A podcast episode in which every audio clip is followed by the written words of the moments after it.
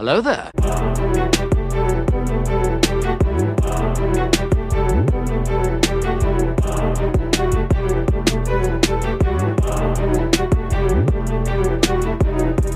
At last we will reveal ourselves to the Jedi. At last we will have revenge.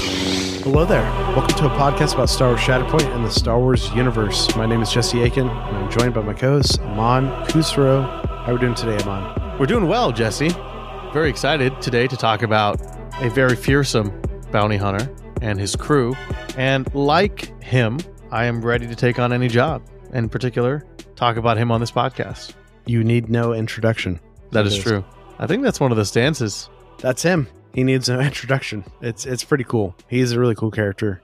I'm excited to get into like to him today, but also like I don't know, Amon. I think this is a big day for us because I'm a huge bounty hunter fan. You guys know if you listen to the show at all, or if you listen to any, any of my other Star Wars shows over the years, huge Star Wars bounty hunter fan, and especially in the competitive gaming format.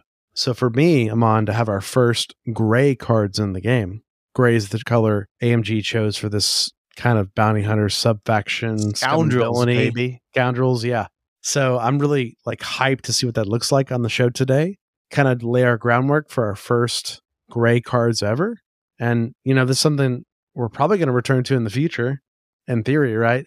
We've got a lot of characters that have been uh, announced yet that would easily fit this gray card pattern. I'm really excited to see what that looks like but it's cool that they chose cad bane as the first one. I agree. I think in the Clone Wars era, if we're going to talk about morally gray characters, right, which I assume is the intention behind the gray, it's definitely Cad and it's definitely Hondo. for sure for sure We have Cad, he's here, but we're just waiting for Hondo, man. yeah, we're getting into the bounty hunters today and this Cad Bane box. But before we do that, we have some people to thank. we do have some people to thank. Hello There is supported by our patrons, and our patrons support Hello There at patreon.com slash Hello There Cast. If you enjoy the show, consider supporting us and joining our Discord community. We have a league running right now with 28 people. It's super exciting. And just had a doozy of a game myself right before recording, so very excited. Not only that I had to play a great game, but we had like eight people in the chat just chatting after the game, talking about their games and the game that I played as well. Yeah, that's one of many things you get part of our community is not only the league, as Amon said, but like this community involvement. And we are like streaming stuff all the time, like games and things like mini extravaganza. And you can just jump in the chats, hang out with us, and have a lot of conversations, which is really fun because when the game ends, we keep having conversations, Amon, which is great. Exactly. Yes. So come hang out with us if you'd like and join our league. We're going to start doing signups for episode three league shortly. Anyways, we'll take this time now to thank our new patrons for supporting Hello There. And we've got two, both at the Padawan Acolyte level. We have Rabid Rabbit and Kyle. Thank you guys. Big deal. Of course, we cannot do this show without our producers. That's Jedi Rusty, Jedi Rich, and Bounty Hunter Brady. And most importantly of all, we have two executive producers now, right, Amon? We have two. It's very exciting. Of course, we have the OG himself, Emperor Kevin, first of his name. That's right. Well said. and he is joined by a Jedi Master who has come from, gosh, the far reaches of the galaxy to bring balance to the Force, give Kevin a hard time, which is great. Grand Master Griffin, we appreciate the both of you. Thank you guys so much. Of course, we've got some excellent sponsors of this show. I'm going to mention Mr. Laser at mr-laser.square.site. We can use our code hello there 5 to get 5% off his already discounted product for Shatterpoint and other games. Check out Mr. Laser. Absolutely. And then, of course, our second partnership was with Imperial Terrain. They are the premier resource for all tabletop Star Wars Shatterpoint terrain for Legion and Shatterpoint. Check them out. They have some amazing files that you can buy printed as well as download and print yourself. Use code Hello There 5 at checkout for 5% off your order for all digital STL files. Highly recommend every time. Absolutely. Another announcement that I have is we were sent some tokens by Art of War Studios that are compatible with the Star Wars Shatterpoint core set. And I must say that I used them at Nova and I got some great feedback from my opponents. They're awesome. I use their tokens for MCP. They have a amazing clear acrylic finish. They're really bright as well, so highly recommend you check them out. Again, Art of War Studios, the Shatterpoint token core set. Not only do you get basically acrylic versions of all the tokens in the core set, but you also get some really cool looking tokens as well. So check them out. And that way you're not going to accidentally take your opponent's tokens when you're using your stuff, which is pretty neat. I believe they're all three millimeter thick acrylic. And so you do have to peel them. But again, it's awesome. Highly recommend you check them out. Thank you to Art of War Studios for sending us these tokens. Thank you, Art of War. Artemon, let's get into our lore today about Cad Bane. Needs no introduction. Cad Bane is a pretty cool character we get to do today on the show. He was a Duros bounty hunter. He was born around the time of 62 BBY. So BBY is the Star Wars d- distinction for time. We've talked about this a lot before the Battle of Yavin. What's cool about this, Amon, is that means that around the time of the Book of Boba Fett, Cad Bane was a man in his 70s. Very cool. So Cad Bane became a bounty hunter, and during the early stages of his career, he was trained by Jango Fett. Wow. And after Jango Fett got beheaded by Mace Windu at the Battle of Geonosis, Cad Bane went from being the number two bounty hunter in the galaxy to the number one bounty hunter in the galaxy, which was a big deal. And that's going to kind of be like a big lore point today.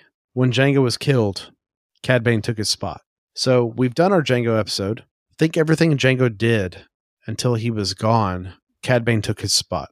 Now, what's interesting about Cad Bane is he's like Jango, but more brutal, quite frankly, right? He's much more brutal Jango. And also similar to Jango, but even more, Cad Bane went toe to toe with Jedi, other bounty hunters, other mercenaries, pirates, and anything else in between. He could do it and he could fight the people, which is pretty crazy. Let's talk a little bit about Cad Bane's gear. So I mentioned he's a Duros. So he's got the blue skin, the red eyes. We see them in the original Star Wars Cantina, in the original film.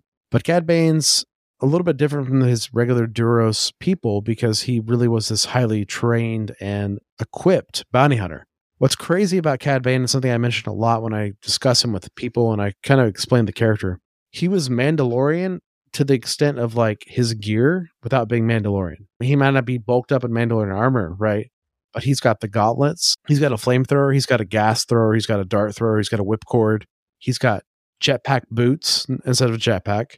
He's got blasters. He's got body armor and Kevlar under his trench coat. He's got all these things that Mandalorians have in, in some ways, but he's not a Mandalorian. Also, Cad Bane's iconic tubes that come out of his neck, right?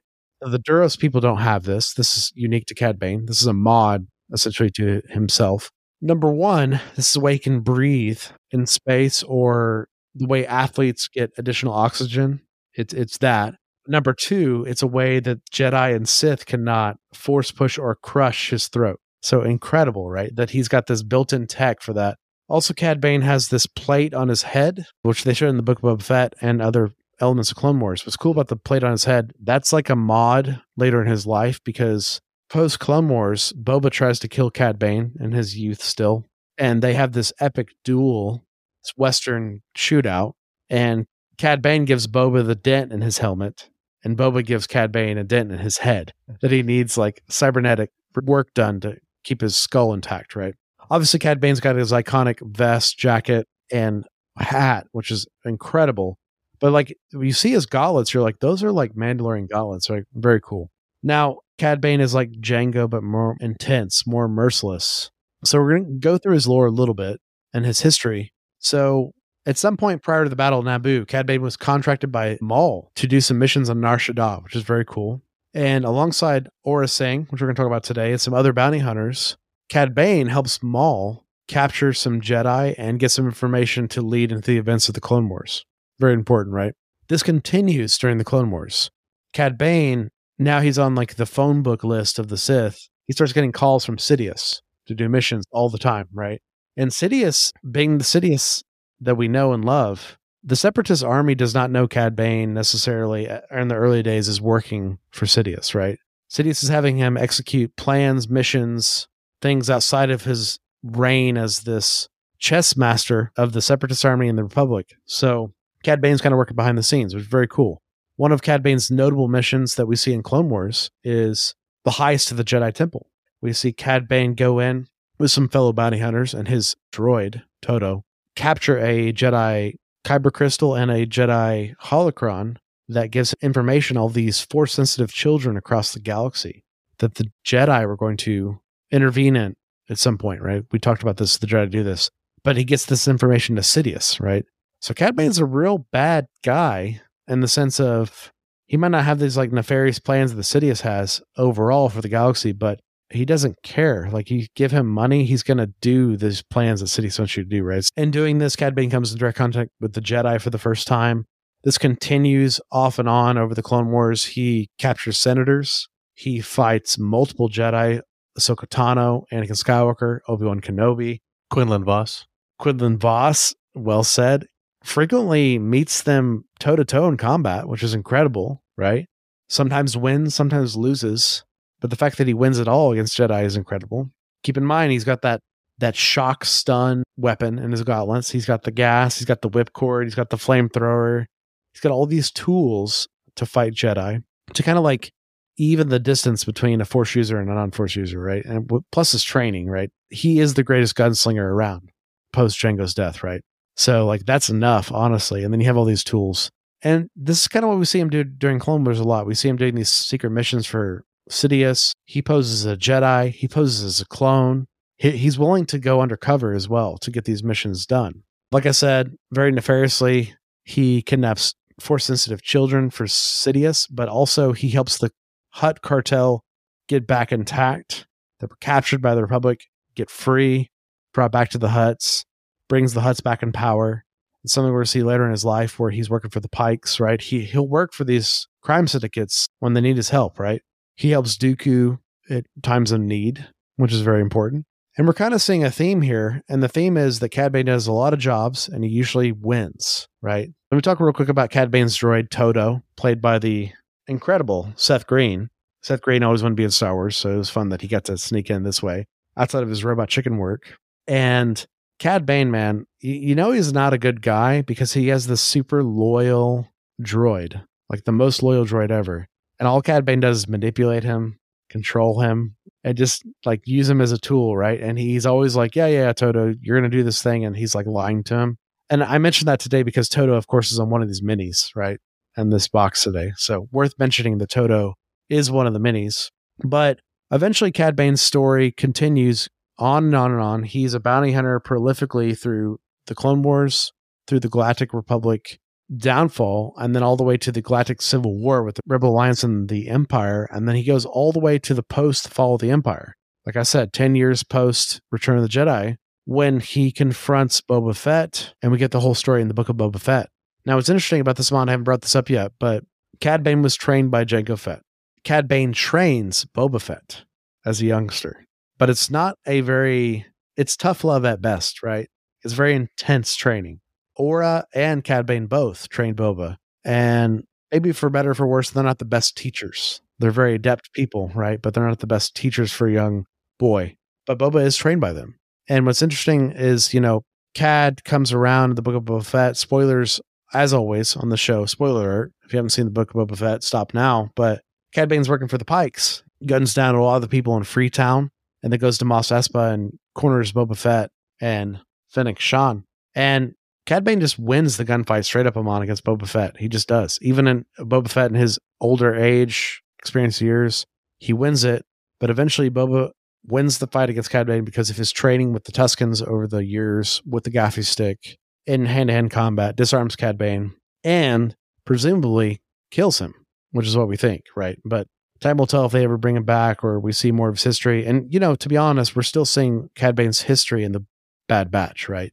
In the past at this point. So, like, Cad Bane's not gone. He's just his furthest point in time when he's in 70s, like I said, insane. In his 70s, the Book of Boba Fett, he's bested by Boba. The apprentice kind of becomes the master in some ways. But man, we got to love him. He's one of these characters that his brutality and his just inability to care is a primary feature of his villain nature, right? And why he's such a great villain is because he's so good at what he does. And then number two, I, I think Amon and I were talking about this before we started rolling mics, which is something very interesting to me. Cad Bane does not have a huge arc in Star Wars compared to other villains and other heroes he kind of always does the same thing. And in fact, the end of his arc, he says this very thing. He says, Boba, I've been trying to tell you for decades. Only look out for yourself. Don't care about anybody else. Get paid. Keep yourself alive. You know what I mean? So Cad Bane's kind of like the furthest extent of like the furthest edge of the Han personality, you know, the worst part of Han, right? That far edge. And it's like he's lived that his whole life and it's kept him alive for so long, but at what cost, right? Relationships. Yeah, it's interesting to think about it overall. I mean, you know, Cad, he grew up poor. He grew up in this environment where he Right. just was like, I need to be able to take care of myself. I need to do whatever it is I need to do to live, eat, find shelter. Han Solo. Similar, yeah. When he starts becoming this bounty hunter, I think he it's very interesting. I think he creates the persona of Cad Bane with the outfit and the unique, For sure. almost instantly recognizable attire. And that attitude and that nonchalantness, I think, is his way of saying, like, I am no longer who I was. I am now a bounty hunter, and the only thing that matters is me and no one else. And I was poor, I was hungry, I was weak, and I am strong. I am eating very well, and I'm filthy rich, right? At one point, right. talk about this notoriety. Like he was a nobody, right? He at one point during the Clone Wars after Jango's death, he is, as you mentioned, the number one bounty hunter in the galaxy. He has a 2.5 million credit bounty on his head. Pretty good. It's insane, right? And then, you know, you mentioned a lot of his exploits, his armor, his weapons, but the fact that you went one of V2, Obi Wan and Quinlan Vos, disarmed Quinlan Vos, and then had the gall and the confidence to just use Quinlan Vos's lightsaber against Obi Wan and survive. It's pretty insane, right? Yeah. He's very trained. Very confident too. Like this is not a lack of ability or confidence, his attitude, right? Like this is not a typical villain or bully, right? That's like has no confidence, so they reflect it a different way. This is the opposite. He has so much confidence that he's like, well, no one gets close because I'll kill him. Or, you know what I mean? I've got to survive in this galaxy, right? And all he knows is pain, right? And that's kind of what he leans into. And he never grows out of that, which is fine because it's part of Star Wars is like characters like this are massive to the lore, right? Like Star Wars is a Western at its heart, and he's a classic villain in a Western, right? That's like only known one way and done it so well, you know? He's kind of locked into that and he's very good at what he does.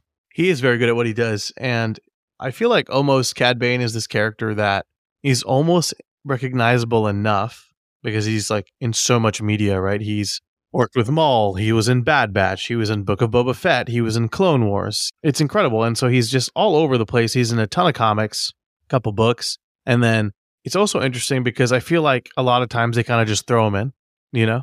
It's like, oh, I wonder who should be in this episode or who should be in this particular scene. You know, like if you're watching Bad Batch, Omega, right? Omega, depending on your pronunciation, she gets Right. kidnapped. And it's like, oh, I wonder which bounty hunter comes to kidnap her. Cad Bane. If the price is right. Truly. There is this really interesting thing where you mentioned about the Boba Cad Bane, like the shoot off that they had where they both hurt each other. Yeah. Filoni was going to put that in Star Wars Clone Wars, but they never got to do it because the show got canceled and then they got new life later with, you know, season six and seven. But he explained at Anaheim Star Wars Celebration, it was a panel called The Untold Clone Wars.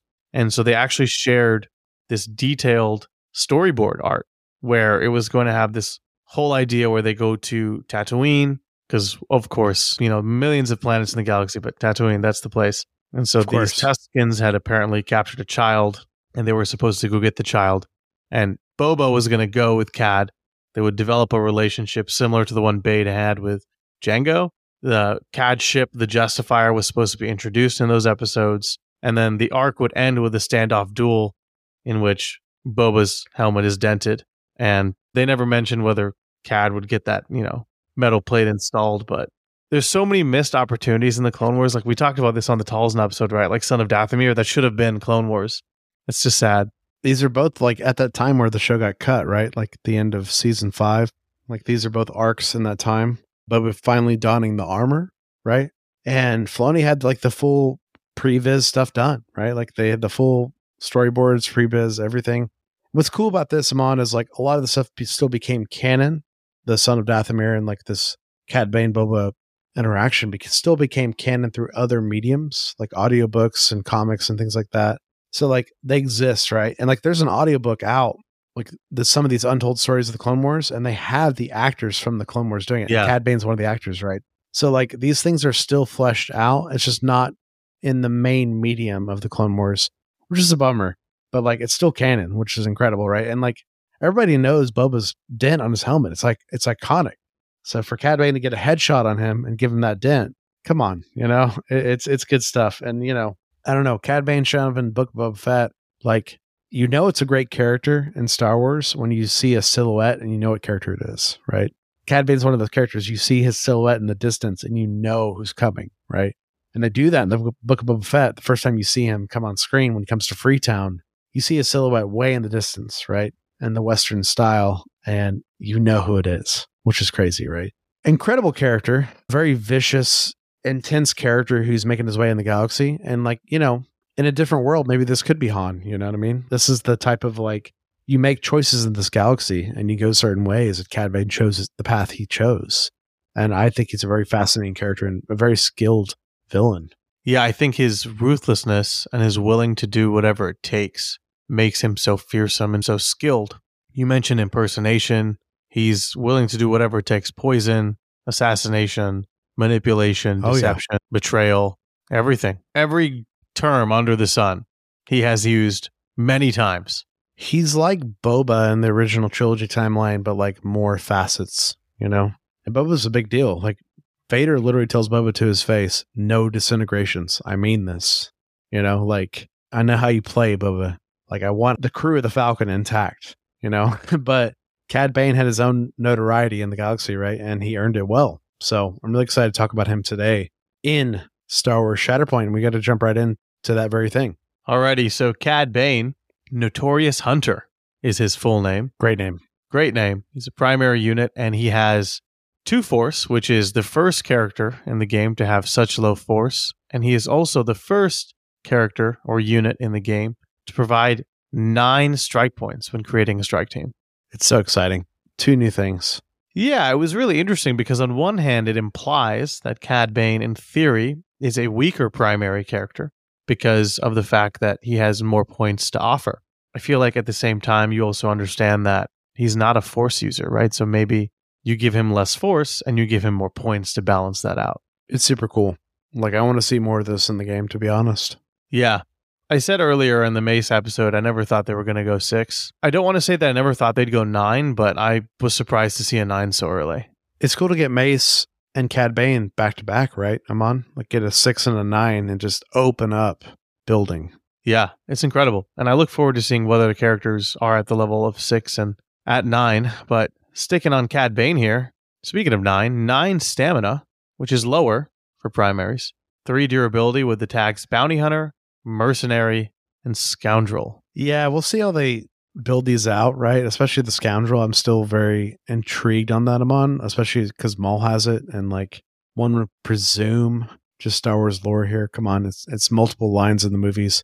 Han would have it, maybe Lando would have it. So it's like, what's the difference between scoundrel, mercenary, and bounty hunter? And where you like draw the line? And what do those mean for list building in the future? I'm really excited to see that. I love the Cad has all three. He is future proofed, right? In theory. But like obviously Han's not a bounty hunter, right? So Han's not gonna have bounty hunter. So I'm excited to see the differences but what happens with that. Getting back to the nine stamina. So something you and I brought up recently in our Padme episode, and I think something you you maybe said, is nine becoming the new average? We maybe thought 10 might have been the average initially because we had 11, 12, and 9 and 10. Is 9 just like maybe becoming the new average? As the game goes on, we get more characters, we're just going to have more nines, right? Maybe? It's interesting to think about because including secondaries, nine is certainly that average midpoint. Yeah, it's interesting. I mean, is nine average? Maybe. I mean, It's starting to look like it. Not saying it is now, but yeah, well, don't- let's count, right? We have Ahsoka, Asajj. If we're looking at just primaries, right? Ahsoka, Asajj, Yep. Grand Inquisitor, Lumi, Cad Bane. Cad Bane, Queen Amidala. That's six. It's quite a bit. How many primaries are there total? 14. Yeah, I would say six out of 14 is, is quite a commanding number if you think about it. So if you look at the top and the, the bottom, I'm sure the average probably ends up somewhere around six. Yeah, especially when you take it like Vader and like the 11s, right? Which the 11s are very uncommon, right? There's only a few. So it's like Vader being 12. And you got like the Mauls, the Grievous, you know, the Annies. So like the rest is like a couple tens, right? That's so interesting. Maybe, maybe it's closer to 10. I don't know. Anywho, it's an interesting point you make. And I do find nine to be too low. I've just been having a lot of spikes happen to me in games lately. Uh, that's good. Yeah, as of right now, Amon. There are three tens. Yeah, so nine is probably the most. Fascinating. So interesting. Well, back to Cad Bane. Let's start with his first ability. It's an active ability. Costs one force, which is 50% of the force he brings. How about you step aside? Choose an enemy character within range three and an active objective it is contesting. The chosen character may dash away from that objective. Then, after any moves are resolved, if the chosen character is no longer contesting the chosen objective, it gains disarm. If the chosen character is still contesting the chosen objective, it gains exposed and strain. So, Mon, what's super interesting about this? Correct me if I'm wrong. This is our first time we've had where you do something and your opponent gets to make a choice. That is cool. The choice is do they dash away from the objective, contesting range, or do they stay? And if they dash away, they only get they only get disarm because they're they're saying Cad Bane's here. I'm I'm not doing this gunfight. And if they stay, they get exposed and strained because they're basically saying, No, I, I choose to stay and fight. So you are not wrong. This is the first ability we've seen in the game where it forces a choice on the opponent. And it's actually amazing design. I'm very glad that they introduced this. I think actually this is probably one of the best things about Cad Bane, this ability For right sure. here. For sure. And it's fascinating really because I think it's all bad, right? Like Yeah. disarming, painful. And But- moving off a point. Exactly. It's also Yeah. painful. But then you want to stay, you need this point. Maybe it's the priority token, maybe it's not. Then you got to take the exposed and the strain. This is pretty incredible because everybody loves hitting exposed targets, right? Especially bounty hunters. That's right. It's very simple, so it's there's not much to really harp on and expand upon. I mean, there's just so many scenarios in which this is great. Earlier today, I played a game where there was a Vader on the point, and I asked Vader to step aside, and my opponent was like, "I can't afford to lose Vader, so I'm just going to take the dash," and I was able to get that point, which was great. Wow. And then I guess what they fail to realize is that a disarmed Vader also isn't a very good Vader, right? I mean, Vader's job is to have this big punchy turn, and if you don't give him that, I think it's a double-edged saber there, if you will. So it's cool. I think you can take advantage of your opponent and put that pressure exactly as Cad is doing in the show or in the game, and watch them strain as well. It's very cool. He's walking up and he's telling you, How about you step aside? And they got to make a choice, right? Live or die. So, continuing on with Cad Bane's card, we have an active ability called Rocket Boots, costs one force. It looks similar to some Mandalorian stuff we've seen before. Each character in this unit may jump. Yeah, I think this is fantastic because I think one of the biggest things you're going to look at when you see Cad is there's no tactics ability, right? There's no I get to dash and they get to dash, or I get to advance or they get to advance. You get a jump though, and the jump is awesome, and he needs it, and you're going to spend it often, which again is this conundrum because he only has two force. An ideal Cad turn is you step aside and you rocket boots. True. He needs the maneuverability. It's great for him. It keeps him like agile. Like Cad Bane, something we talk about today in lore, but like he's got all the tech, right? And he knows how to use it, but like he's also got like agility on top of like his fighting prowess. The only way he can go toe to toe with all these Jedi and other people is he's so good at maneuvering around the battlefield. And they show this in this card. And this is the one of the first ways they show it. Yeah, I agree. His next ability is a reactive ability. No one gets between me and my job. Also costs a force. After an another allied unit makes a combat action, if Cad is not engaged, he can use this ability. Choose one of the targeted characters within range 4. One character in this unit deals 2 damage to the chosen character. If none of the targeted characters are within 4, each character in this unit may jump towards one of the targeted characters. I think Amon this is like his best ability, sneaky, because you're doing stuff outside his turn, right? And you're winning points, you're dealing damage. His damage is also going to trigger his identity coming up, which is very cool. So I think you're going to pay one force for the jump or the two damage every time because the jump is global, is how I describe it. There's no range restriction. And then the shot is range four, just two auto damage. And keep in mind, listeners at home, protection and stuff like that does not reduce auto damage like this, right?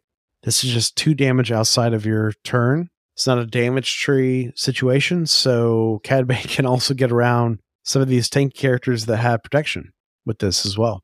Yeah, good shout out. I think this is very interesting because more damage, great. And because Cad Bane is dealing the damage, Cad Bane is wounding the target if they are indeed wounded, which is important for his Right. identity, which we'll talk about in a moment.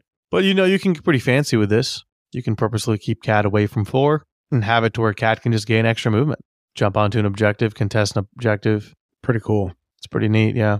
Very flexible so far, what we've seen on Cad. Makes sense with this lore, right?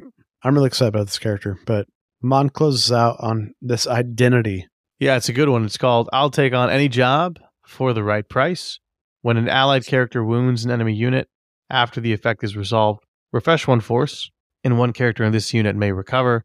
Then, if the allied character who wounded the enemy unit is a bounty hunter, you also refresh an additional force. That's really good. It's really good, yes, considering especially because, you know, if you play him and then the average primary, right, which comes with three force, you're only getting five force.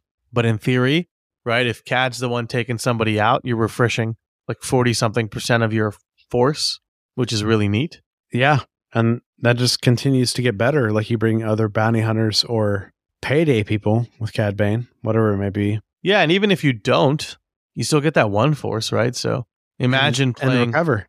Yeah, and the recover. The recover adds up a lot. Trust me when I tell you this. The recover adds up so much. Taking a condition off Cad, Yes. healing him is so nice. But you know, you immediately think of characters like who would I pair up with Cad, right? Like Vader. Yeah. Vader kills stuff. Jango. Jango, kills Jango? stuff. Yeah. He's a bounty hunter. Getting that force, he is a bounty hunter. So Cad's getting paid. So Cad's getting the recover. So it's either during his turn winning people or other people winning people or someone attacking someone and then him triggering no one gets between me and my job and wounding them. I saw Emperor Kevin do in a game I had against him where Cad Bane recovered Vader's pinned, right? During Vader's turn when Cad Bane triggered no one gets between me and my job. There's a lot of synergy of things going on. Very cool. And those do add up, as Amon said. And I think we'll better understand what Cad can do after we talk about his stances. But as you can see, listener, or at least here, right, Yeah. is that he has a tight force pool, but his identity allows you to refresh. It rewards you for being aggressive. So you're going to want to pair Cad with an aggressive primary or aggressive units who can help him and themselves deal a lot of damage. And then that allows him to be very selfish with his abilities, right? Like if you're going to get one to two force back every order deck shuffle, then Cad's not a two force guy. He's a four force guy. For sure. It's big. It's big. It, it's huge. So in my game today, it felt like he was providing more than the two that he comes on his card. For sure. Now, Jesse mentioned earlier he needs no introduction, and that is the name of his first stance card. And so he's got eight range attack dice with a range of four, which is awesome. Whew. He's got six melee dice, and then he's six and five, respectively, on ranged and melee defense. He's got the LL30 blaster pistols for his expertise on range. One, one crit, two to three, a crit and a strike, four plus, two crits and a strike. He's also got the wrist mounted flamethrower for his melee expertise. One expertise, one strike, two to three, a crit and a strike, four plus, two crits and a damage. And his defense expertise is called Dogged Tenacity. One to two, two block, three to four, two block, a recover and a jump, five plus, two block, turn an opposing crit to a fail, a recover, and a jump. Jesse, that's a lot of information to parse through, but what are your thoughts on Cad Bane's expertise?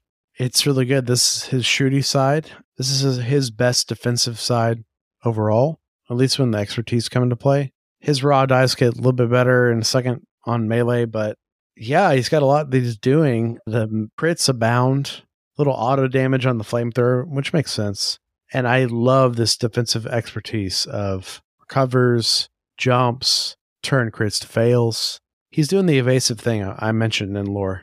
Yeah, he is. And I think this further reinforces the fact that this is Cad Bane, the individual who's willing to do whatever it takes to survive and get away, that dogged tenacity. At the same time, you know, he still hits like a truck. I mean, eight dice at range four is pretty solid. I was gonna say the theme is sick because it's just like souped up Jango. Yeah. I mean, if Jango was a primary, it'd probably look something very But I'm saying. Jango trained him and then he became the better Jango over the years, right? So it's like, Well, debatable. Jango's life was tragically cut short. well, Cad Bane's wasn't for a long time. what what's his race again? What are they called?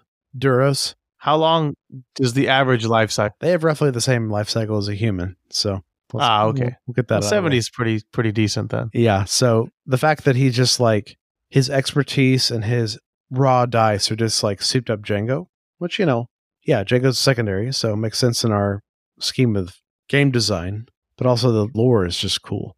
The lore is cool. All right, well, let's get in this tree. Starts out with two damage, and then we have kind of a crisscross shape here. We can either go up for a jump and a damage or down for a recover and a damage. And then we get to the third tile, which is a shove and two damage. And then from here, we can either go up or down. If we go up, it's a pin and a damage, and then another jump and a two damage. If we go down, it's a disarm and a damage, and then a shove, damage, and recover. So a lot of options here, Jesse. What do we think about this tree? It's incredible. So many options, right? Like it, it's the options tree. The peak damage you're going to do on the top path is eight, which is incredible, right? With two jumps and with a pin. But you go the bottom path, the damage is going to decrease down to seven, but they're going to get the two conditions and the shove and the recover. I would say that this is the stance that you don't actually want to start the game in, but you want to swap to this stance after your first activation. And then from there, you kind of see how the game unfolds. And I think particularly it's because of Dogged Tenacity. It's pretty awesome. Yeah, the defense is really good. And again, the recovers and the shoves and the jumps really allow you some flexibility going into, you know, shatter point activations or second activations when the deck reshuffles, which probably by that point you're in another struggle, right? Or trying to figure out how to close out a struggle. So this is the side where I actually think you should start. And the reason being is because you can do a lot of cool things from an offensive perspective here. It's called As Long as I Get Paid. So range 4 again, 7 7 on melee and range, and 6 6 on melee and range defense. Again, we have these LL30 blaster pistols. Expertise here for 1, a crit, 2 to 3, 2 crits, 4 plus, 2 crits, and a strike. Then the wrist mounted flamethrower, 1, a crit, 2 to 3, 2 crits, 4 plus, 2 crits, and a damage. As we can see, a lot more crits on this side than on needs no introduction. And then dogged tenacity drops a little bit, right? So one to two, one block, three to four, two block, a recover and a jump, five plus, two block, turn a crit to a fail, recover and a jump. I like these crit upgrades on the pistols and the flamethrower, especially in that mid tier range. The two to three on this side is much better. Like your hits are just jumping up to crits, right? Yeah, the floor gets lowered a bit, but the stealing stays at the same place. Well said. And the tree is a little bit more straightforward as well, right, Amon? Yeah. And again, you know, he's just trying to get paid here, so he's just going to do whatever he needs to do to get the job done. And for me, like, it's interesting because one less dice on range, but the damage is considerably front loaded on this tree, which is pretty cool. For sure. Two damage to start off with, then a disarm and a damage, then three damage. And then from there, you can either go up, which is a strain and a damage, and then a pin and a damage, or go down with a shove and a damage and two additional damage. So at maximum damage on this tree, you're doing nine, which is pretty crazy. It's pretty good. And if you gave him a disarm from that, how about you step aside? You're doing 10, right? Or if they took the strain, you just go the top path, give him more damage that way, right? He, he means business on the side, right? His melee in particular on the side is really scary. Like you want him to be in this form when he's stuck in melee. Well, it depends, right? For sure. When he's offensively in melee, for sure. For sure. So this is why I think you should start on this side is because you walk up the board, maybe you rocket boot, and then you put on a hurt on a target, right? Mm, yeah. You put pressure on your opponent. You make them feel like, oh crap, like, you know, because Cad can easily, you know, three successes, he's doing six damage in a disarm. That's crazy. 100%. Same reason you start Grievous and his quad arm attack, right? Yeah, You swap to Warlord after you've done like the, the attack. exactly. And so the same concept applies here. And then you switch to needs no introduction because doubling that defensive expertise. What's so interesting though, Amon, is like, I don't know the math of this stuff, but like the expertise is so much better. But like his melee defensive needs no introduction is five and it's six on his other side. Just interesting, right? Like the raw dice are a little bit different. Yeah, I think I would rather, I think, rely on that defensive expertise on needs no introduction just because sometimes you roll a ton of expertise, right? Oh, yeah, all the time. And that is a weakness of Cad Bane is that defensively he isn't very strong. You know, five and six dice isn't a lot. And if you're rolling five, then you're relying on your expertise. If you're rolling six, then your expertise isn't as good as the other side. So he's got his weaknesses. You know, he doesn't like a prolonged engagement. He's like a more defensive Padme, and that's not saying mu- much, right? No, not at all. But he's got some output, man. yeah, he does. And like conditions too, right? Like I love the lore of this of the bounty hunters, where it's like he can adapt, he can give you a bunch of conditions, he can shove you, he can recover, he can jump. Like he's just doing what he needs to do to get the job done. I agree. And it's very fascinating because outside of just being a damage dealer, he actually is such an important piece on the table in terms of how you're designing this team, list building, and executing on the table because his identity is incredible. Every time you wound someone, you take a force back, and then Cad gets to recover. If that person who also did the wounding was a bounty hunter, it's two force back. So this payday that he keeps getting, for lack of a better term, is helping him cycle through his own abilities, allowing him to do cool stuff, and helping his team out as well. I mean, I think it's it's actually a very fascinating design. I really enjoy it. He's really well made, right? Like it's really impressive. Like they nailed this like point cost with him. They really did. He's great.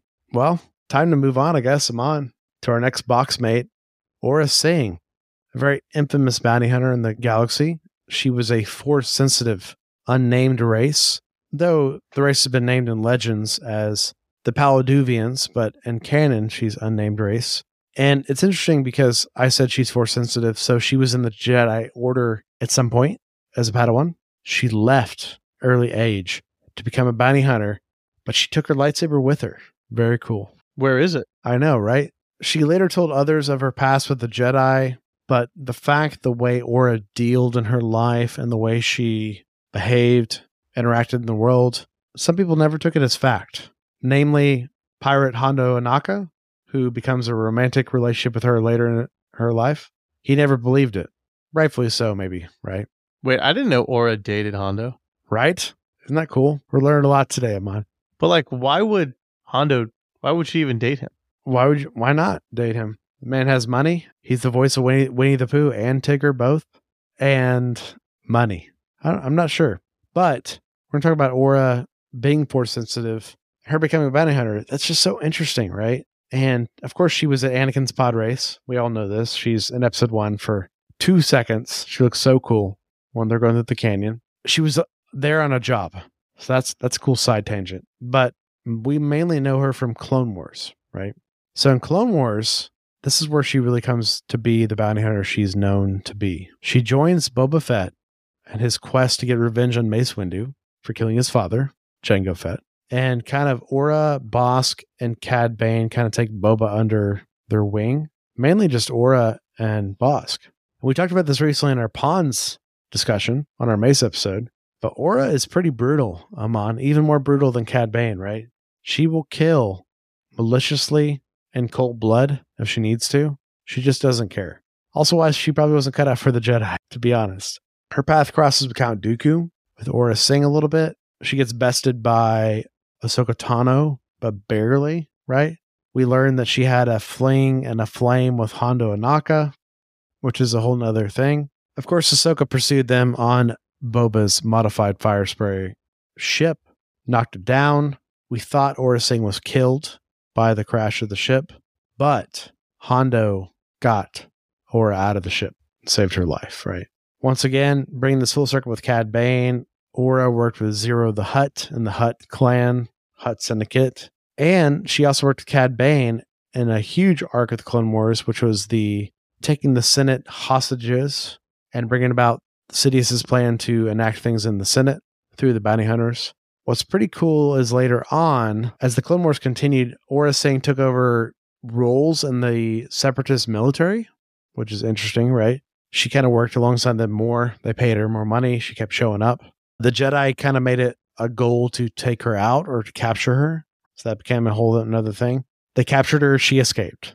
Classic Aurra Sing. I haven't mentioned yet, she's got this comm link fully embedded inside her head. So if, if you need to call her on a comms, she just has it inside her head. Cybernetics. She's also an incredible sniper, incredible gunslinger with pistols. She has a lightsaber, we know, and she's really agile. So not only she is a great sniper, but she could scale walls, buildings, things quickly to get to a higher ground, better sniping overwatch position quickly, take great shots. Around 13 years before the Battle of Yavin, so around this kind of two decades before New Hope, after Revenge of the Sith, Aurra Sing did a job with Tobias Beckett from Solo. Of course, that's Woody Harrelson that we know and love. And Beckett kills her in this job. He pushes her off a cliff, and Lando says it in Solo. Tobias Beckett, you're you're the man who killed Aurra Sing. And he's like, Well, the fall killed her, not me. And that's a whole nother element of her story. But, you know, she was this incredible assassin all this time, killed so many people. And then she's kind of killed offhand by a mid tier pirate, right? They kind of double crossed her and a job, which I think is very interesting, but also very Star Wars, right? It is very Star Wars, but it that's generally how it kind of goes, right? Like eventually you don't have that luck anymore. It runs out. Yeah. She had a lot of luck. I mean, she walked away from the Jedi. She she got out of fights with Jedi. She fought other bounty hunters. Like we said, she fought in the Clone Wars for the Separatist side. And it's so interesting to think about, you know, she was this murderous woman, but at the same time, like she had this sense of camaraderie in the bounty hunter community. Like after Jango's death, she kind of helps train Boba and she calls him honey, you know, like this maternal figure who's like trying to help him work through his problems. It's really interesting because at the same time, when they get in that whole thing with Mace Windu and Boba, like she abandons him the moment she can to save herself. Right, which is very dark because I didn't mention it yet in her story, but she never knew her father. He was a deadbeat dad who was never around, and that her mother was a spice addicted drug addict. So the Jedi scooped her up and were like, "We'll give you a life. We'll we'll give you shelter, right?" And she walked away from that.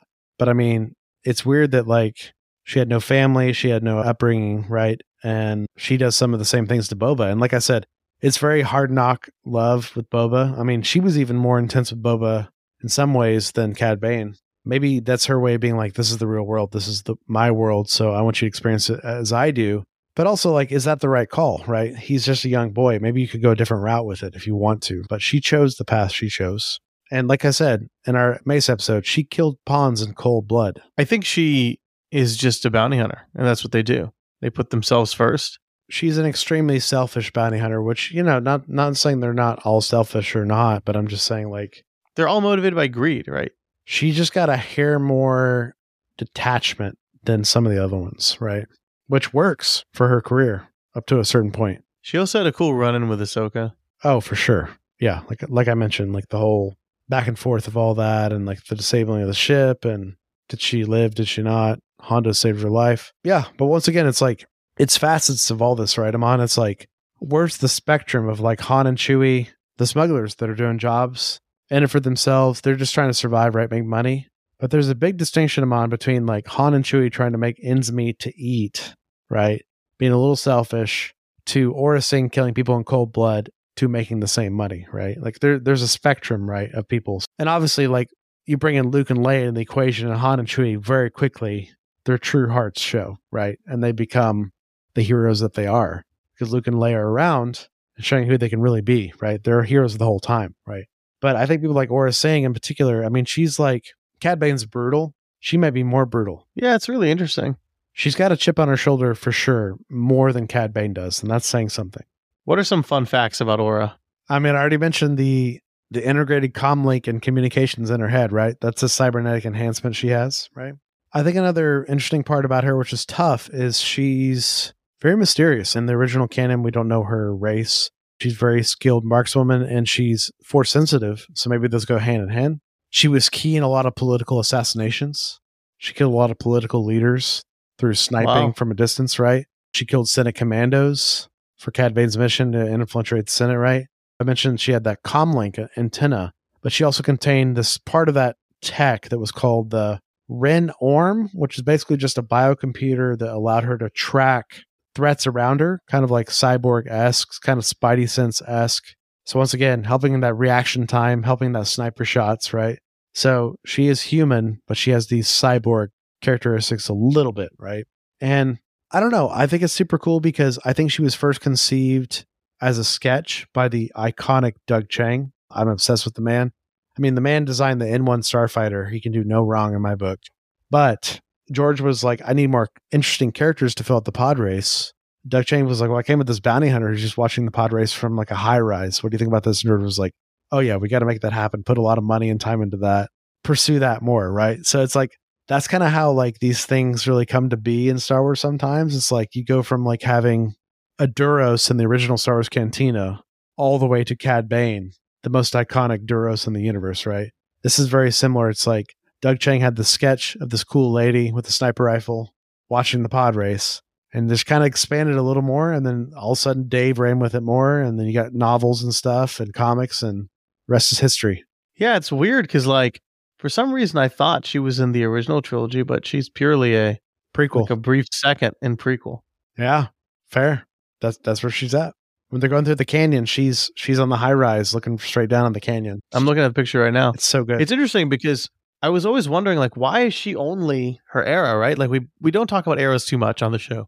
we should do that more. Not maybe not in these episodes in particular, but like list building episodes for sure, right? She'll come up a lot. Yeah, and so like I was just really curious because I was like, why is she only Clone Wars? She was killed pre Andor, right?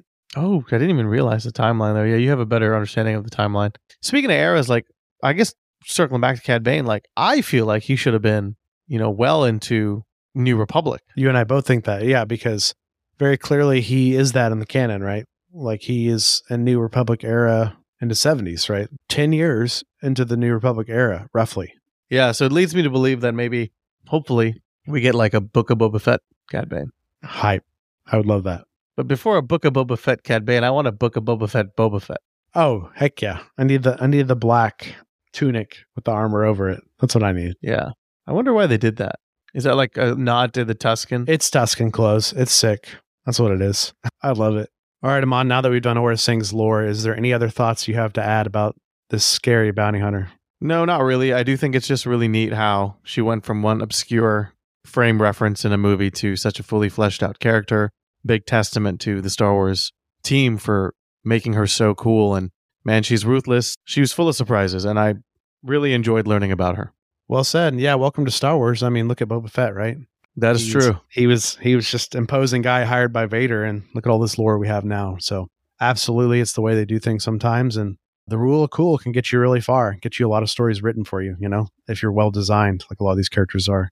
All right, well, let's get into Aurra Sing's card in Star Wars Shatterpoint. Let us do it. She is a five point cost secondary unit with one character. She brings a force of zero. She has a stamina of eight and a durability of two with the tags Bounty Hunter, Mercenary, and Scoundrel. Well, first things first, our second five cost secondary in the game. Obviously, Kalani is worth every point that he is. I'm not even we're not even talking about Aurra's point cost value yet. I'm just talking it's Kulamon to have another five cost that's not shoehorned into an archetype.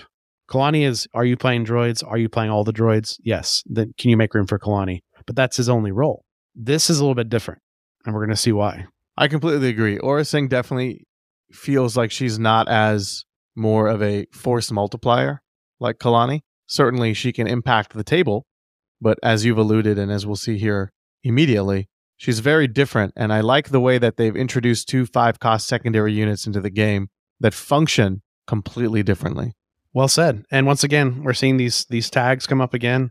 Bounty hunter, mercenary, scoundrel. We haven't seen scoundrel come into effect yet, but now we're seeing a bunch of characters that have it. I mean, let's not forget, very early on in our show, we talked about this tag because Maul has the scoundrel tag, and I'm really excited to see what that ends up being in the future. But bounty hunter, mercenary, We haven't seen Mercenary actually do anything in the game yet either. for sure. Fascinating. Well, let us get in with her first ability, and it is a reactive ability, and she's full of reactions here. Double the contract, double the payout. One force. After a character in this unit makes an attack as part of a combat action, this unit may use this ability.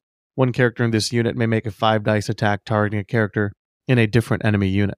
This is pretty cool. I mean, not Anakin level good, where you're getting to perform the same big attack again, but efficiency. I think it's very cool that she's kind of breaking a game state rule of she gets to double attack during her turn, which is uncommon.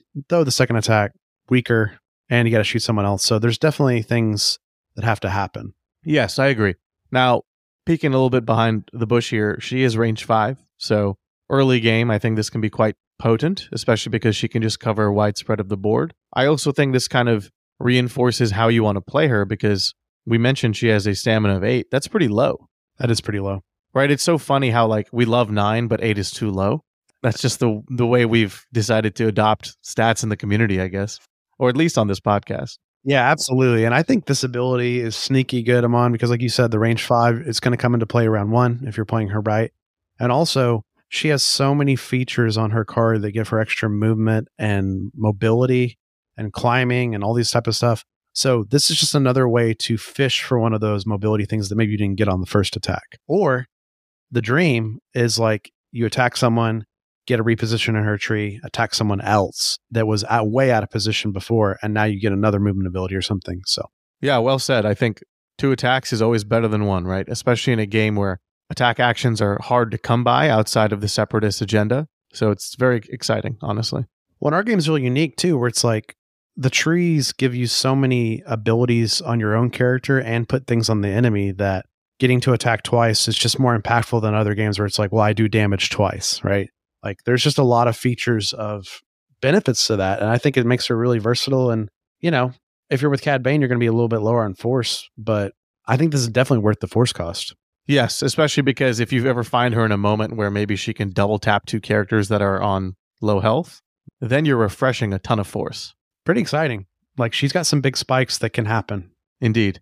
Well, let's look at her next reactive ability called Hit and Run. This also costs a force. After a character in this unit makes an attack action as part of a combat action, this unit may use this ability. One character in this unit may reposition. Now, before we get your thoughts on this, Jesse, I just want to make it super clear that this shares the same reaction window as double the contract, double the payout. So you will have to choose which one you'd like to use, but that's kind of neat.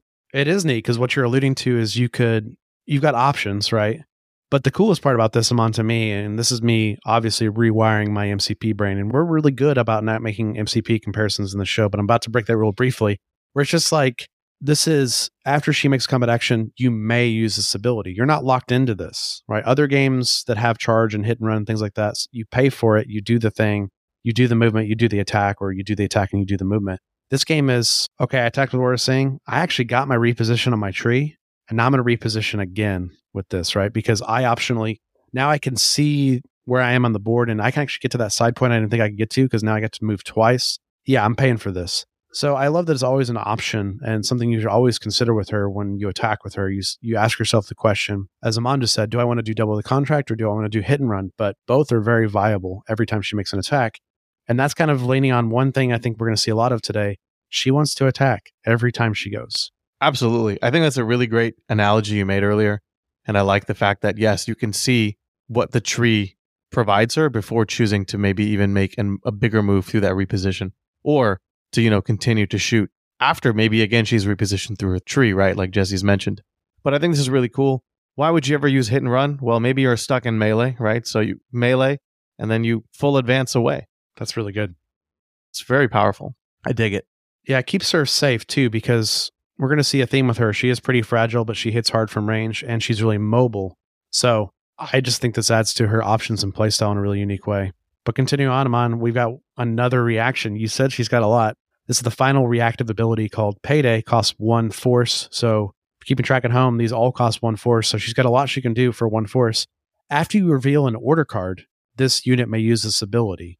If it does, this unit gains one tag of your choice until the end of the round. The cool thing, Amon about Payday, it's when you reveal an order card. I think a lot of people read this and they say, oh, when I reveal Aurra, I want her to be a Dathomirian this turn. Okay, yeah, that makes a lot of sense, but it's anytime you reveal an order card. So you could synergize this with other characters going and give her the ability. So it's like, I don't know, like a low hanging fruit example. It's like, I'm going with Captain Rex. I'm going to make Aurra Sing Galactic Republic right now. I'm going to move her with Captain Rex, right?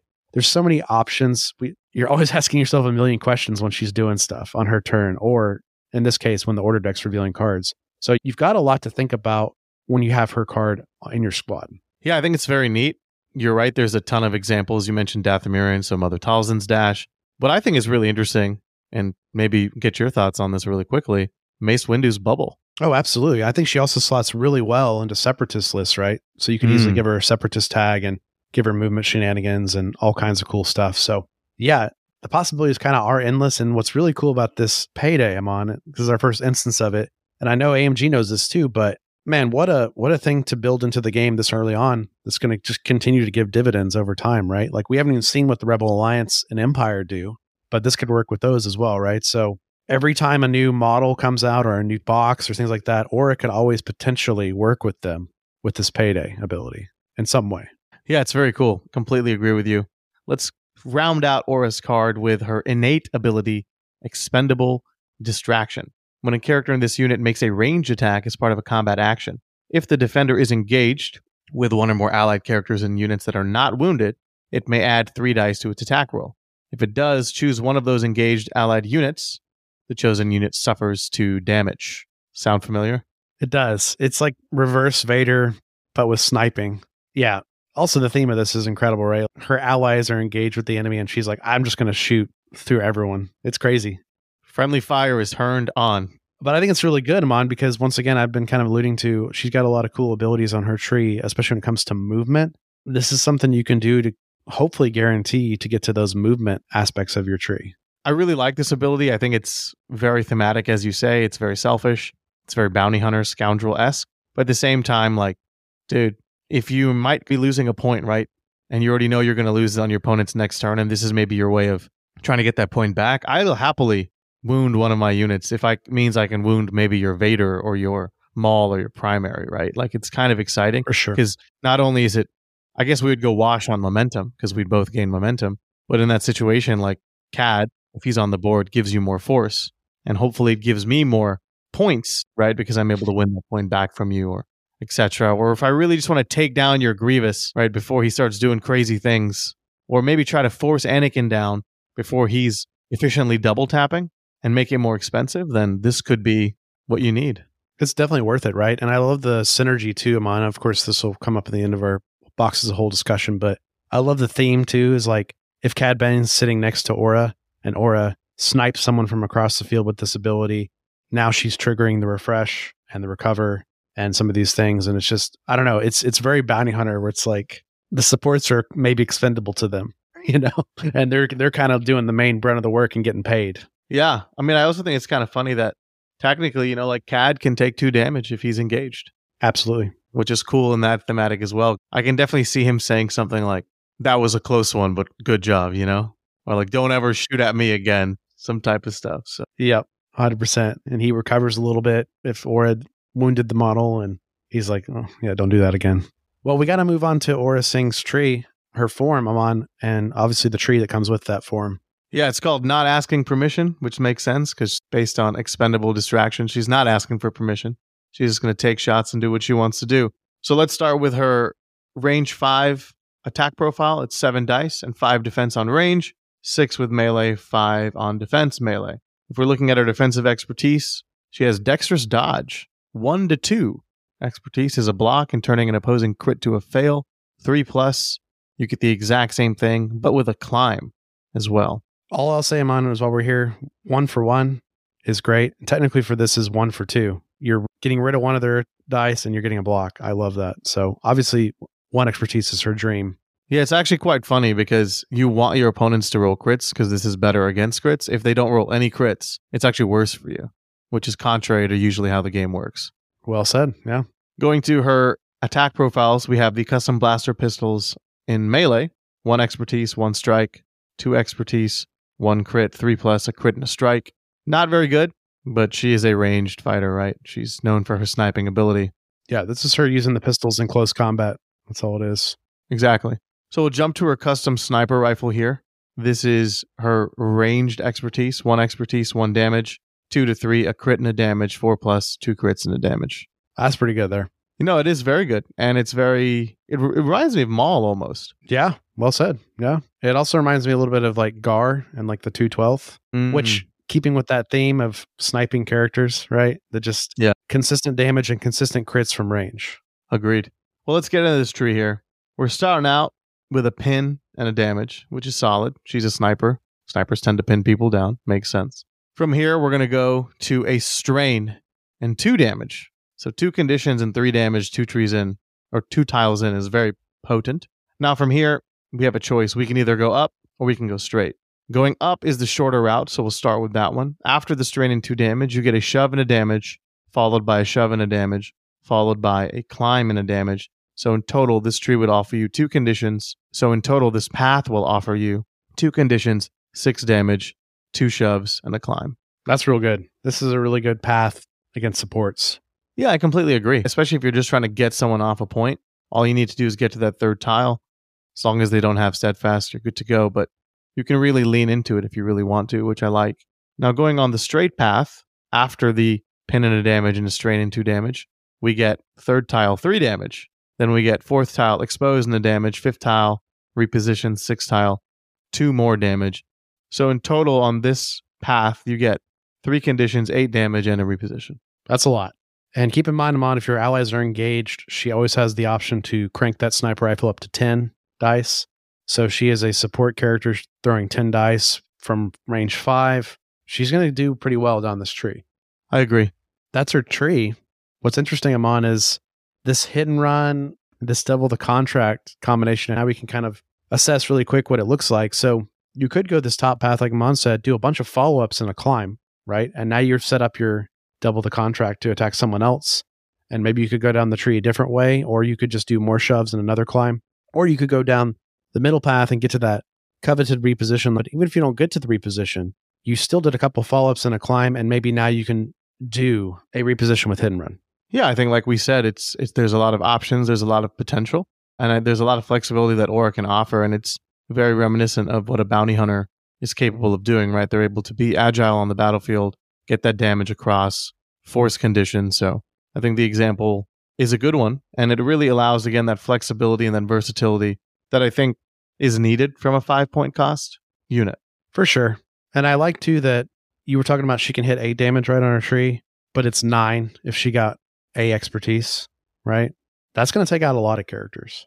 Yeah, I mean that one shot some primaries if the dice are in your favor, right? We talked about there's a lot of nine health characters, or I can one shot them if the dice align. She she could do a lot. I mean, if you put it through that lens, she could do seven damage only four spots in to somebody, as long as she got one expertise.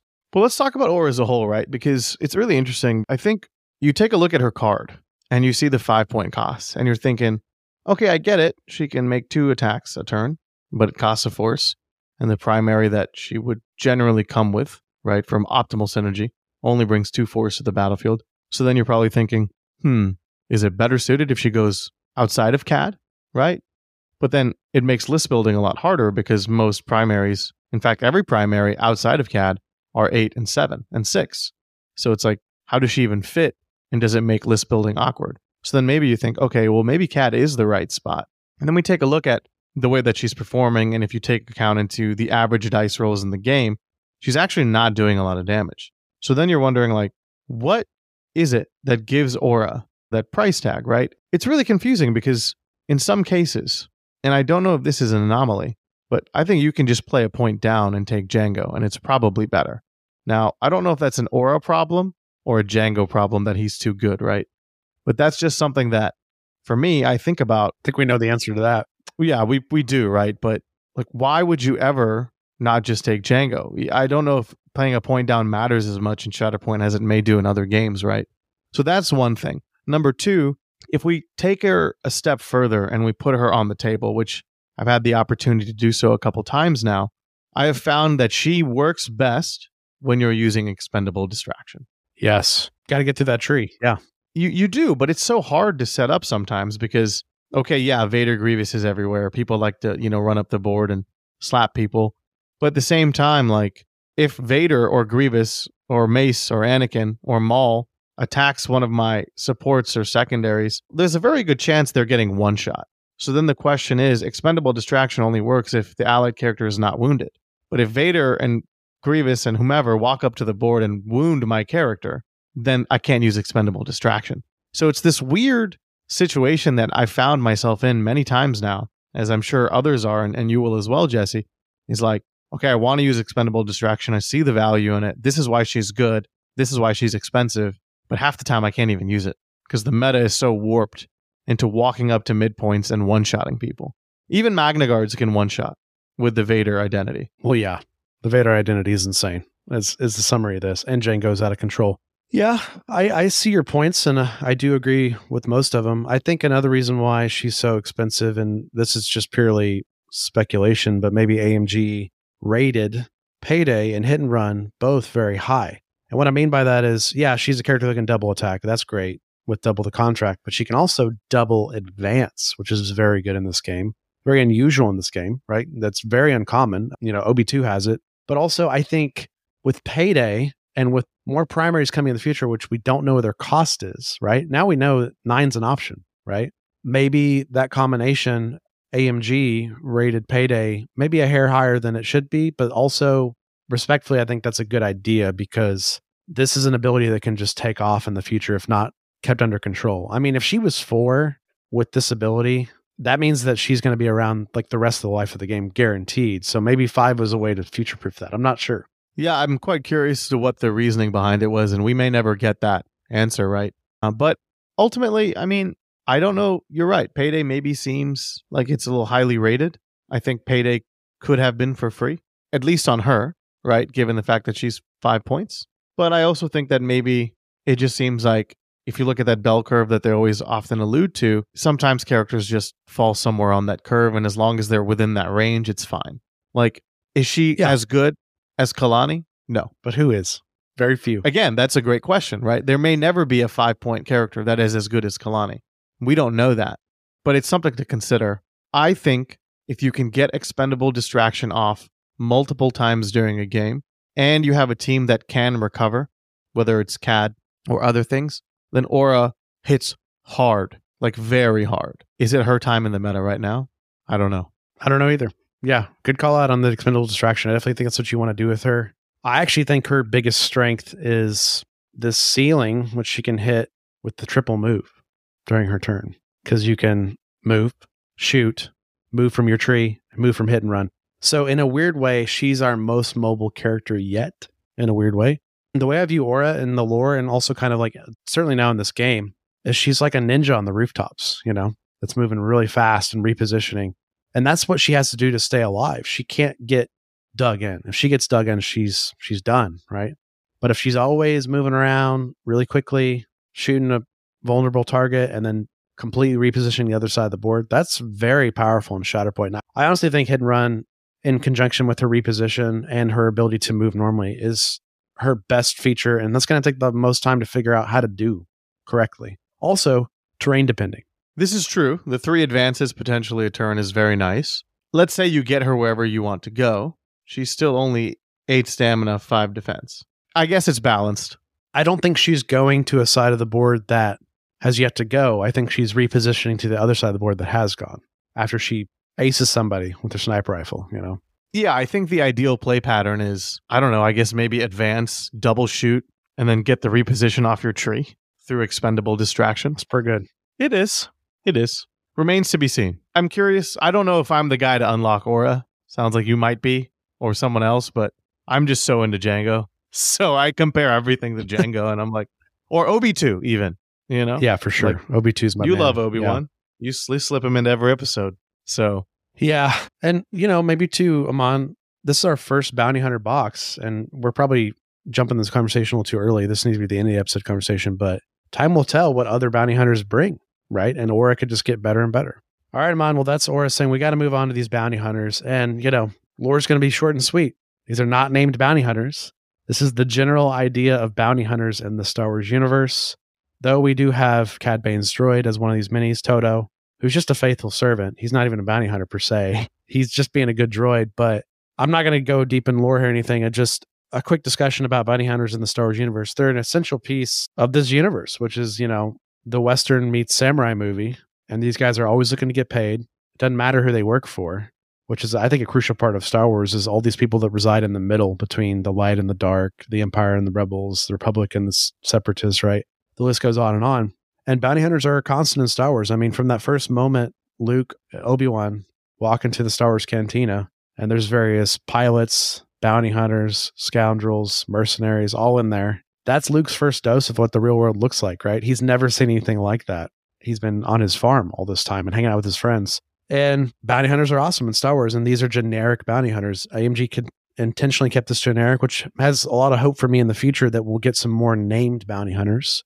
They've also made it very clear these guys are multi era. So these could just be any bounty hunters at any given time, Clone Wars, Galactic Civil War, things like that, right? And the species of these guys are the Devaronian and Chadra-Fan. And I love little Chadra-Fan guy because he's a little bat guy. It's awesome. Both of these guys were both seen in the first Star Wars Cantina and the first Star Wars movie, A New Hope.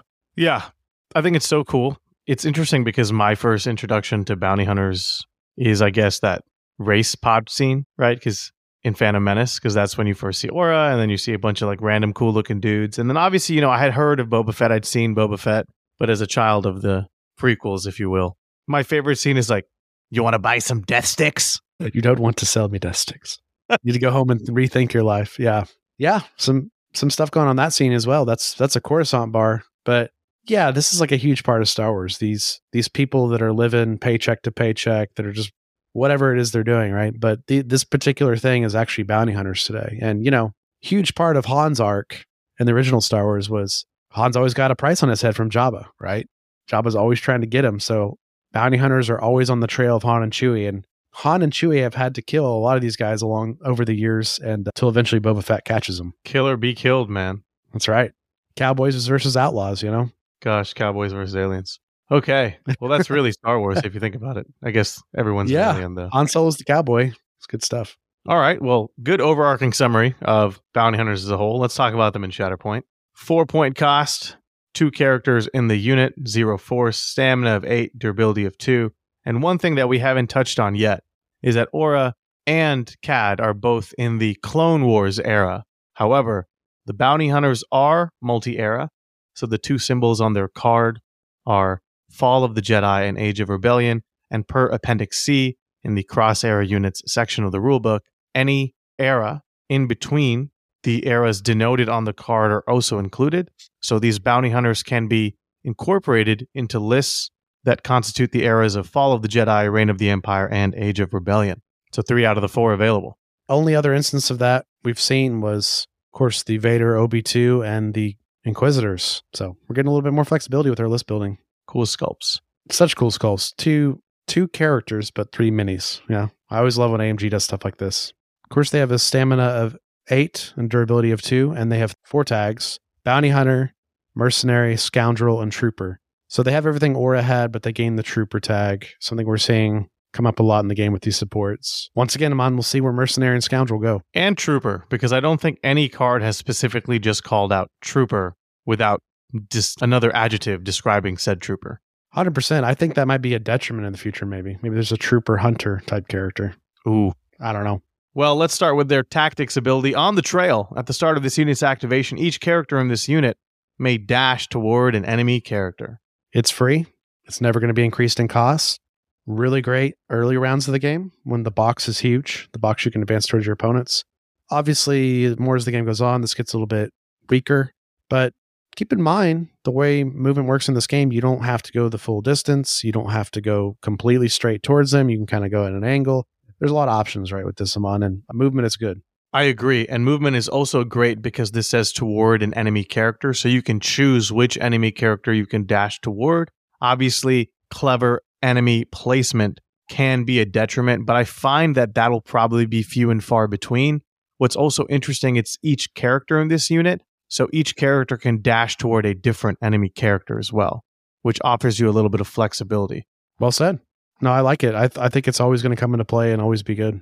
Okay, cool. Well, next ability is an active one called Tools of the Trade.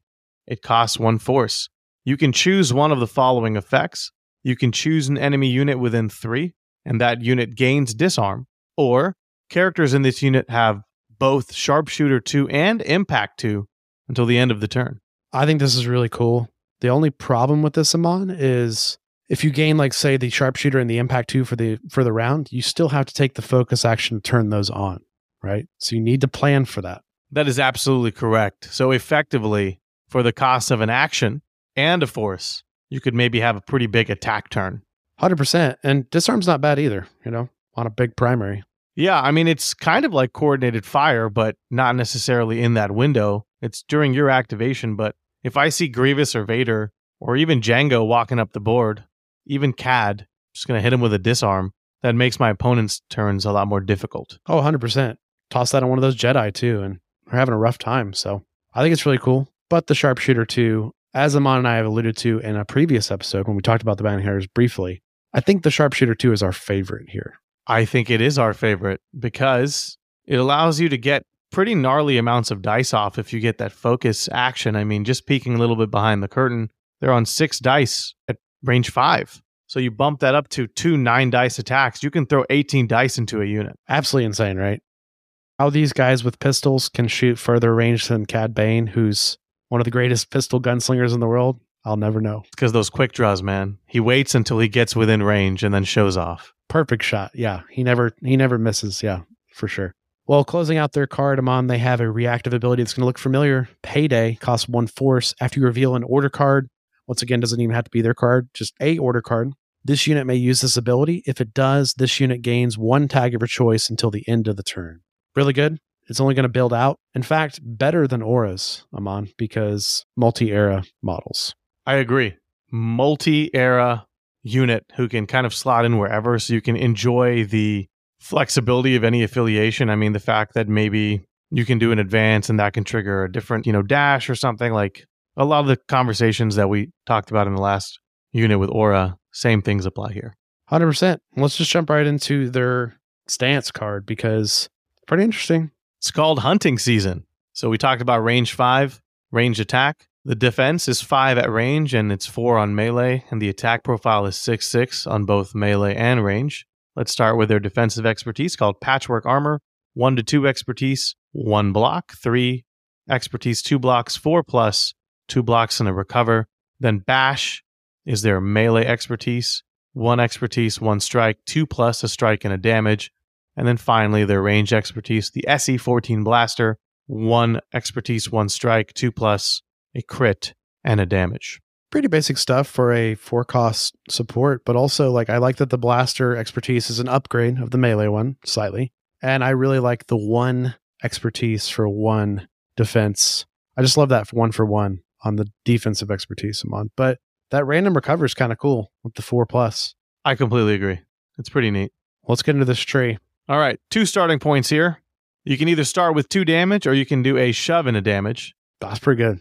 Yeah, I love shove on damage as the first tile. Yeah. It's amazing. You, you, guys can tell that we like that because we always like, man. I still wish Savage had a shove, man. It makes sense, but man, he has a lot of damage. Yeah, I just think it would make him so much more playable. But moving on, your second tile is just one damage. And then from there, you continue down the tree. There's a total of five spots. The third tile is a pin and damage. Then we get another shove a damage. And then we get an exposed. So the total amount of damage at maximum you can do with no prior conditions on the enemy character or unit is five. Yeah, or six if you get that two expertise, which seems likely, right? With those nine dice. This is true. With the expertise, yes. I do like the double shove Ceramon, and I do love obviously the expose. I feel like these guys are going to be a really cool choice with the bounty hunters we have and also bounty hunters in the future. And it seems really good that the supports can put out an expose or, and pins before these big primary bounty hunters go, in theory. And I think that's why expose is the last part on the tree because it's so potent with Aurra and with Cad, right? So you have to kind of really do well with the hunters themselves before the big guys and girls benefit from it. What I do find interesting is let's say you bump this up to two nine dice attacks. What I really enjoy is the damage stops at the fourth step, which actually helps pad the damage because you can get the damage through with less successes, right? Which is cool, especially when you encounter those expertise is a minimum of four successes each attack. You can dish out, at least with one expertise, 12 damage. Pretty neat. Well, and I'm glad you mentioned 12 damage because that's any model in the game, right? If you do hit that special magical place of four successes two times in a row. But yeah, I love that the first one can lay down some conditions too. And then now you're putting more damage and more conditions on top of them, which are equating to more damage, right? And keep in mind, all these characters, Amon, that we've talked about today have auto damage on their expertise trees, right? So it's like a lot of these little auto damages can add up too. And let's not forget Cad Bane. He just popping you for two damage when these guys are attacking too, if he wants. Agreed. Well, these guys are pretty simple. I don't think there's really much to talk about with them until we get into this final box discussion as a whole, which we should just probably start now. Let's do it. So let's talk about this box as a whole, right?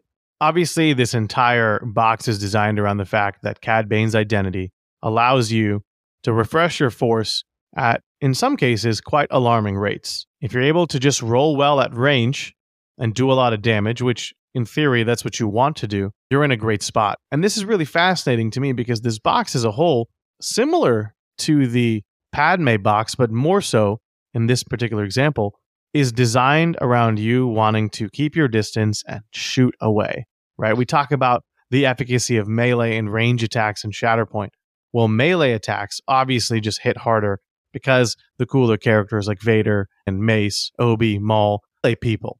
But Cad's this gunslinger, right? And I really like how he's starting to shift and change that narrative and make this ranged attrition style more possible and more interesting. And you pair that with maybe, you know, maybe you give him Galactic Republic key tags and you pair him with a Cody or a Gar or all these other ranged fighters. And maybe you can have a potent ranged force that can just blast your opponent as they're walking towards you because you have these Vaders and these Grievouses who are trying to come up the board.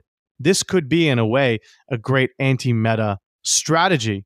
Obviously, we're not there yet, but I think we're starting to see the pieces formed, which I think is really exciting. And then, of course, that there's that huge amount of flexibility you mentioned through payday. But those are my initial thoughts, I think, with this box. I agree with that stuff. I think what's sneaky about the box, Simon, is like you said at the beginning, Cad Bane's ability to refresh force and pass out recovers is kind of shocking, right? The more you get this box down, the more you learn how to play, deal that damage.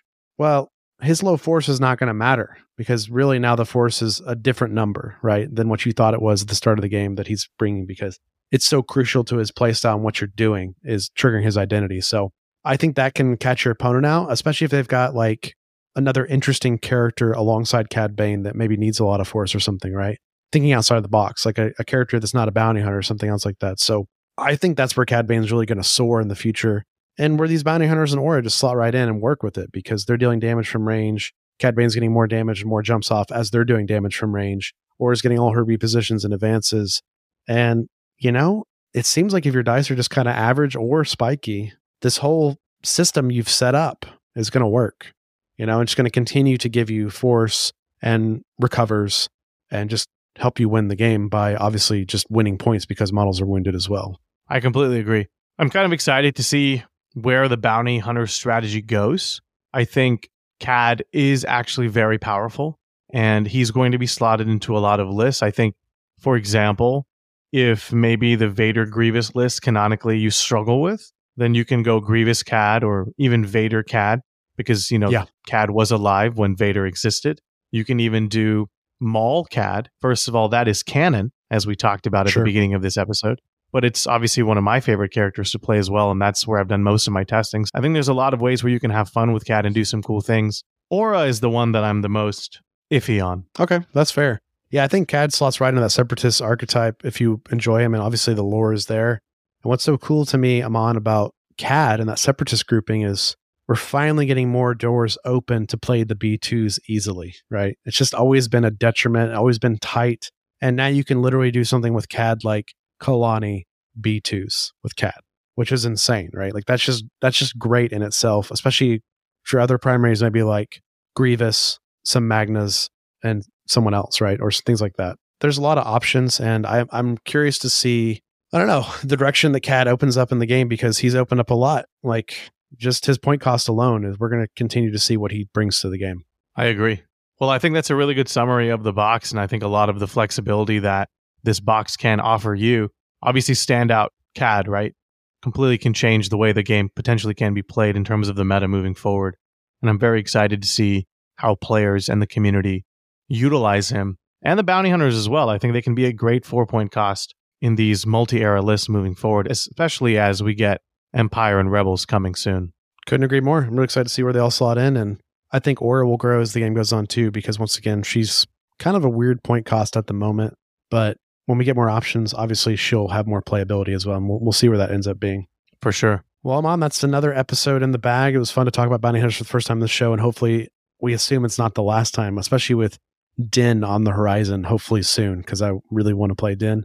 But of course, we got to talk about all the places you can find us online. Hello There supported by our wonderful patrons. You can become a Hello There patron by going to patreon.com slash Hello There cast. Of course, we've got all this stuff going on. We've been talking about on this show, giveaways, community events, the league, hanging out, talking about mini stravaganza, all kinds of good stuff, right? Going on in our Discord and our Patreon's how you get into that. Of course, you can find us online on Twitter, Facebook, Instagram, and Twitch, all at the same place at Hello There Cast. We'd really appreciate follows there. Email us at hello there cast at gmail.com and leave us reviews on your podcast platform of choice. But we really appreciate the Apple Podcasts and Spotify reviews. And you guys have been showing up on those, and it really means a lot to us. So if you have either or both of those platforms, please give us a five star review and get the word out about Shatterpoint. We had a goal of trying to hit 100, and we're at 92. So we're almost there. Eight more, and we'll get to 100 reviews. That's on Spotify, of course, right? So yeah, if you guys can get us past 100 on Spotify, that'd be that'd be incredible. Uh, of course, thank you to Lowfield for our show's music. And you can find me and Amon several places online. You can find me, Jesse, all at the same place Twitter, Instagram, Longshanks, and Discord at Jesse Aiken. That's J S S E A K I N. And check out my show, Fury's Finest, about everything Marvel Crisis Protocol and the Marvel Universe. Amon, where can everyone find you? You can find me at A Man Who Games on Twitter. Amon, I'm the only one. You can find me everywhere at Amon Kusaro. And of course, I am a host on my show, Path to Glory, the Warhammer Underworlds podcast that focuses on competitive gaming, player development, and community growth. And in regards to the other Amons out in the world, as the premier bounty hunter in the universe, I have hunted them all and taken them in for a fistful of credits. Well said. Amon needs no introduction because he's the only Amon. May the Force be with you.